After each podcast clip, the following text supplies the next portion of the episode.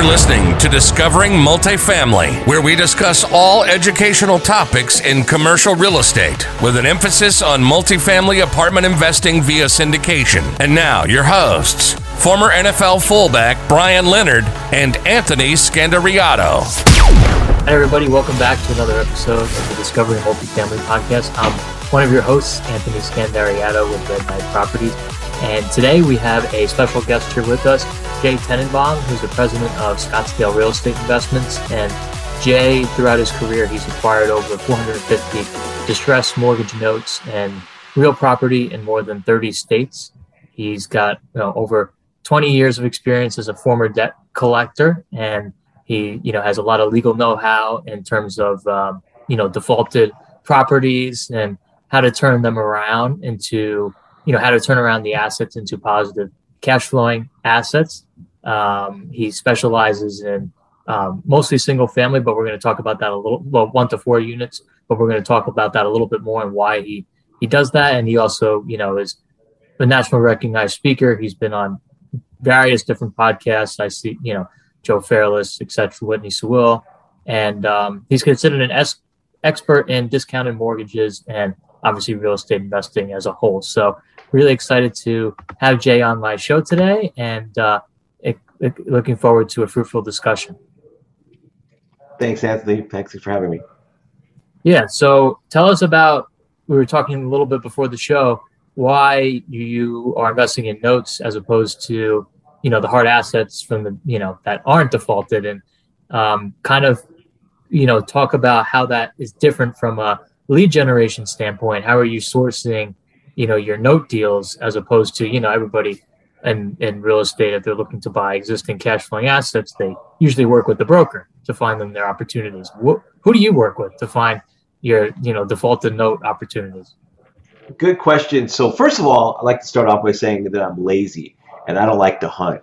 So since i just first started in this space um, i had the opportunity to create relationships with banks and hedge funds all over the country continue to cultivate that in the you know eight years or so I've been doing I've been doing this. Um, so I get the you know available mortgage notes on spreadsheets sent to me on you know a very regular basis, and also you know we've got created relationships where if I need to find some assets, or we always have a need to find assets, I can dial up some people that I know and say, hey, what do you have available? Because I've been very fortunate that a lot of the relationships that I have um, I consider them, you know, what we call a forward flow, which means I could buy and have bought from certain uh, relationships like on practically a monthly basis, right? Maybe one, maybe five, maybe 10. It just all matters what, what works, what goes through our model, and our diligence, and passes. But for the most part, I can go and get stuff from, from the same uh, hedge fund on a pretty regular basis. And, you know, because we, because we, we close. I mean, that's the first thing in, in this business. When you, when you have a track record of closing on time, people want to do business with you. Um, so that's kind of how the sourcing started. Um, in that respect. And, you know, looking at notes against property secured uh, by, you know, single family one to four units just became the niche, became the bread and butter. Um, it's not that I've, I don't know multifamily, I really don't, but um, it's just kind of the what what I can what I've been able to build a business from is seeing those type of bat, notes in that asset class. So what do you do after you acquire the note with the property? So um, well, in the note space that we figured out kind of facetiously, there's like almost 17 uh, different exit strategies available, right? Anywhere from what's your favorite? What's my favorite? Um, it's evolved. Uh, the favorite started out back in 13, 14, 15, etc. Um, because of my legal background, that I was buying mortgage notes, low value properties, houses were worth 50,000 ish, whatever, all over the country, mostly in the Midwest. And my strategy was I only wanted assets that were occupied because I wanted somebody to talk to. I got lonely, right? I wanted to somebody to talk to. So I was really just generating, uh, turning, you know, getting the borrowers in those homes, um, doing loan mods right and left and creating cash flow.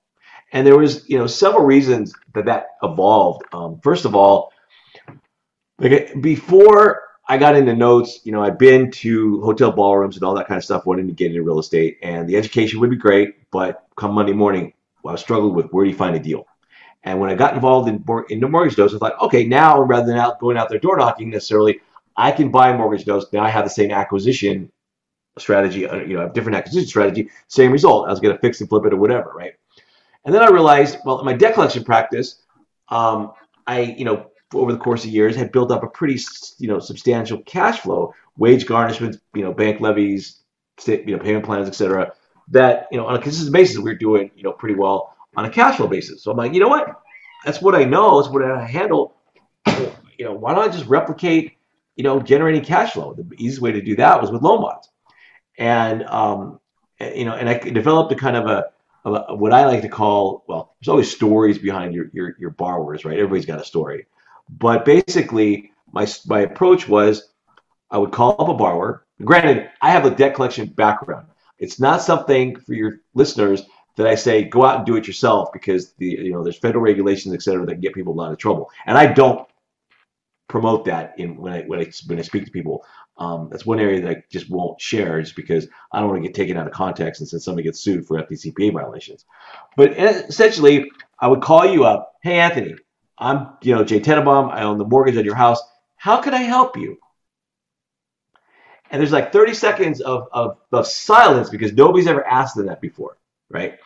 And from there, they get their confidence in their in, in, in, in you know under their belt. They're like, then they vomit their country western song on me and everything. They tell me everything about them and what happened and why it happened and everything else. But in that conversation, it's I can afford to pay you three hundred dollars a month, and I probably bought the loan for like ten grand.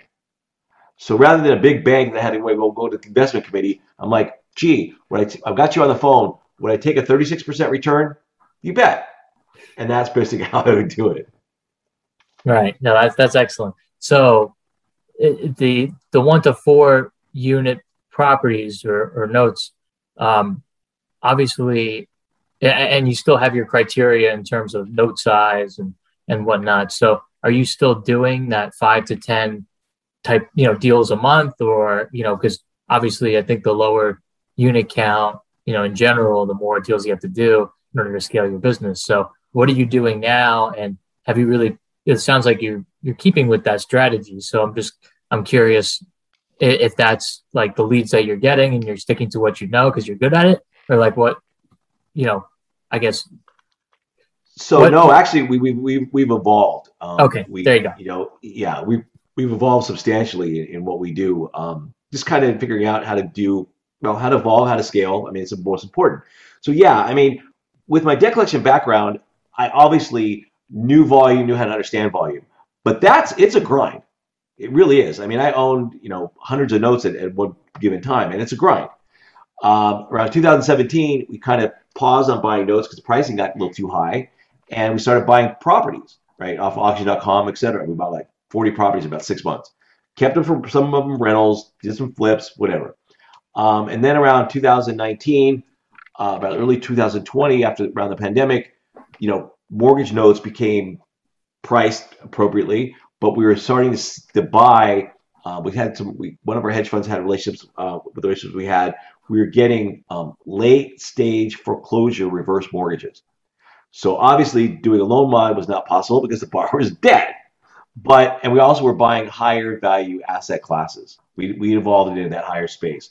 So when you're buying low value stuff, right? You want to buy multiple pools at a time because you want to diversify your risk if I'm buying a property, I'm spending 75 to 120, you know, million dollars, whatever, on on note on higher value mortgage notes, you're okay. You've got more spread in there. So um, we started buying higher value mortgage notes, starting you know more profitability involved. Um, returns were fine. Returns were great because we are getting really a good discount still. But for the most part, um, in the last year, year and a half plus, our notes that we buy, um, we're either getting taken out at auction um, the balance that we're owed. Remember, we're buying this at a steep discount. Uh, for example, we bought a note in January in uh, Massachusetts, and we bought it for three hundred fifty thousand dollars, and the unpaid the payoff balance was about seven hundred thousand, and it was supposed to go to auction uh, in May, and our investors decided they wanted to control the auction and take it back to flip. Because it's worth about six fifty, right? We knew we could put about 100 grand into it, own it for 350, put 100 grand into it, sell it for 650. That's the kind of deals we were getting access to. Well, right before the May foreclosure sale, the borrower went, went bankrupt, right, with Chapter 13. Fine. Get, got out of bankruptcy really quick. Sale went, went sale was held in July. Now at this point in time, our investors decided, you know what? Let's see what we can do. The market had changed a little bit. We knew we were getting paid off at auction pretty regularly for prices that make no sense.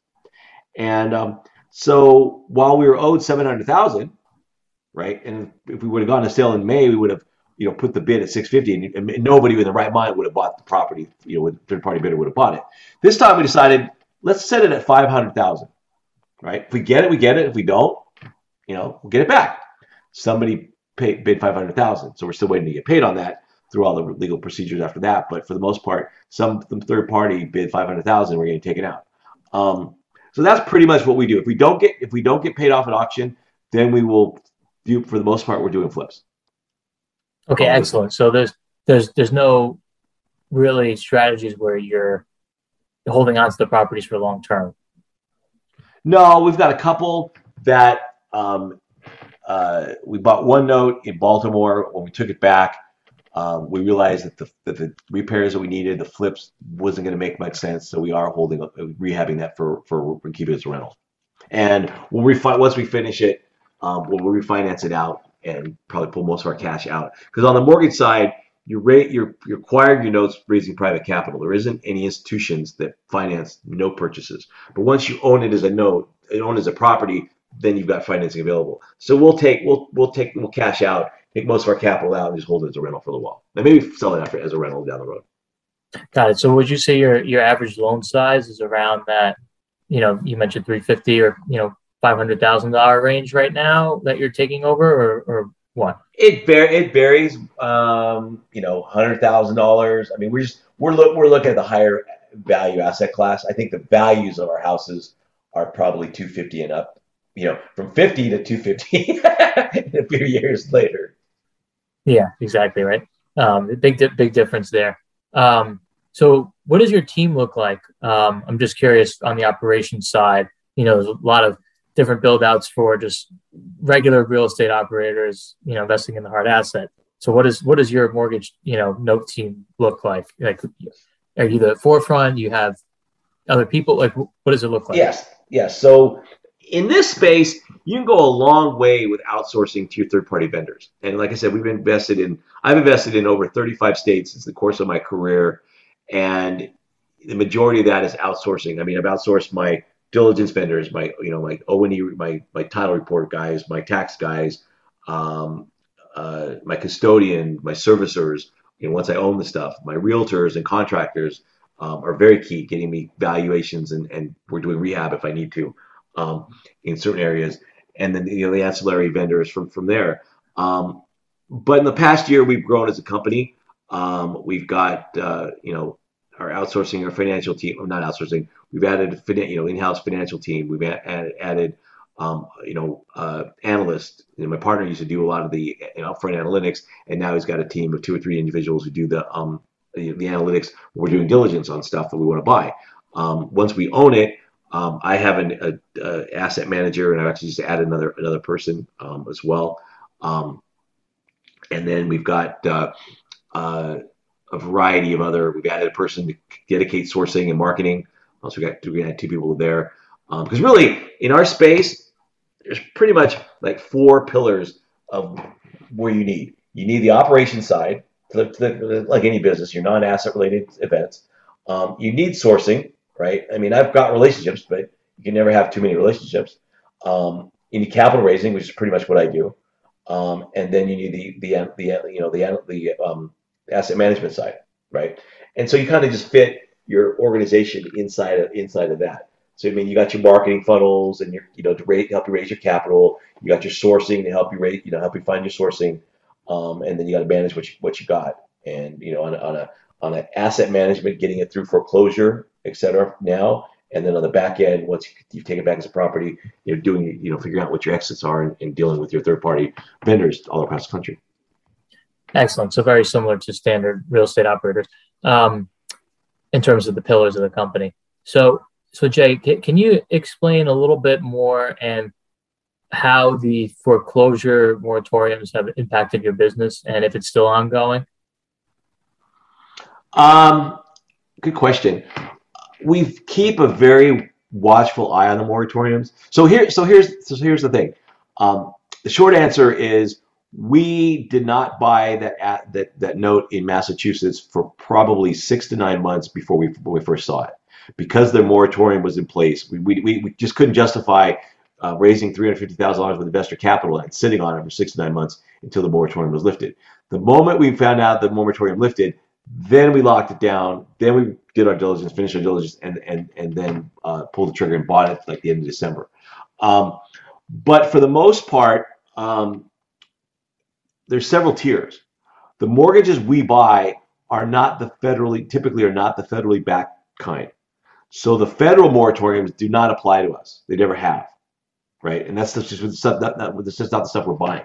So we were um, keep a watchful eye on the particular state moratoriums, right? Because if the state imposed moratorium, foreclosure moratoriums, we had to follow suit with that. And really, Illinois is really the only one that still kind of keep you know kicking our butt a little bit on on on their stuff. I mean, in Illinois is Illinois. I've got a love hate relationship with Illinois. I, I do really well monetarily when I invest there, but just their procedures, their bureaucracy just fries me. Like right now, uh, we've got a note on a duplex. It's not owner occupied, and yet we can't go to foreclosure because they still consider it occupied.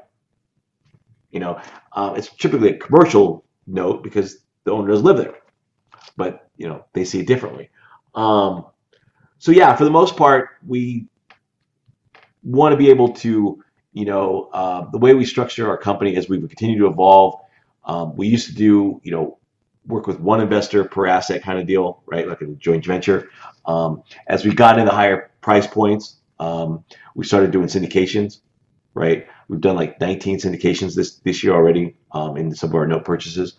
Um, so yeah, so that's so that's kind of how, you know what everything evolves. And with that, um, we also have a credit facility. So basically, if we don't get paid off at auction and we get the property back, we can utilize our credit facility and then return about 70, 90% of our, our investors' capital back to them with basically doing delay, what we call a delayed purchase. And, I, and, and there's a distinction with that because if I own it for five minutes and want to refinance what I already own, then I'm only getting 75 to 80% leverage.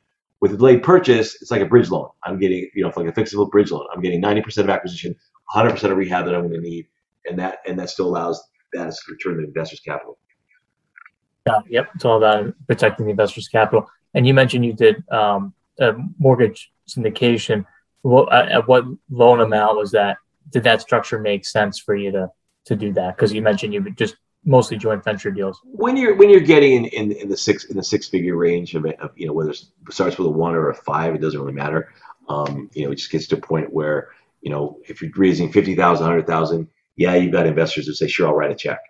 But when you get a little higher than that, you're like, well, I, I, I, you price it just like just like affordability and everything else in real estate. You price them out of the market. They love the deal, but they don't have that kind of money. So we said, fine, we'll prepare us. We and knew we knew once we got to the higher asset per you know acquisition numbers that we need to do that, right?